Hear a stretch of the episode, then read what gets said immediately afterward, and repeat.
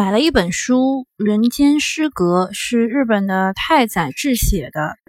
据说太宰治是渡边淳一的精神导师，所以买的理由呢也很简单：不认识太宰治，但是认识渡边淳一。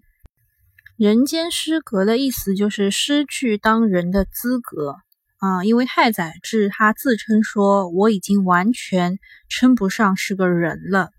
然后把书翻过来以后，看了一段话，呃，真的是好像很悲伤的故事。说胆小鬼连幸福都害怕，碰到棉花都会受伤，有时也会被幸福所伤。还有一段话啊，我问神，不抵抗也是一种罪过吗？面对枯木那不可思议的美丽微笑，我凄然泪下，忘了判断和抵抗，就此坐上车，被带来这里，成了一名疯子。就算现在我离开这里。还是会被人在额头烙上疯子的印记，不，也许应该是废人才对。失去当人的资格，我已完全称不上是个人了。定价是三十九块八，哦，好贵啊！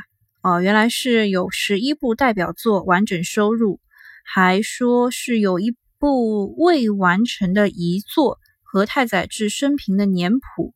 未完成的遗作名字就叫《Goodbye》。我把外面的封皮扒了，发现这本书另含玄机啊，另有玄机。就是刚刚我说的那段话，就是我问神不抵抗也是一种罪过吗之类的。日本的那个日文版，把封皮扒了以后，显示在最末的那一页。哇，真的是好心机呀！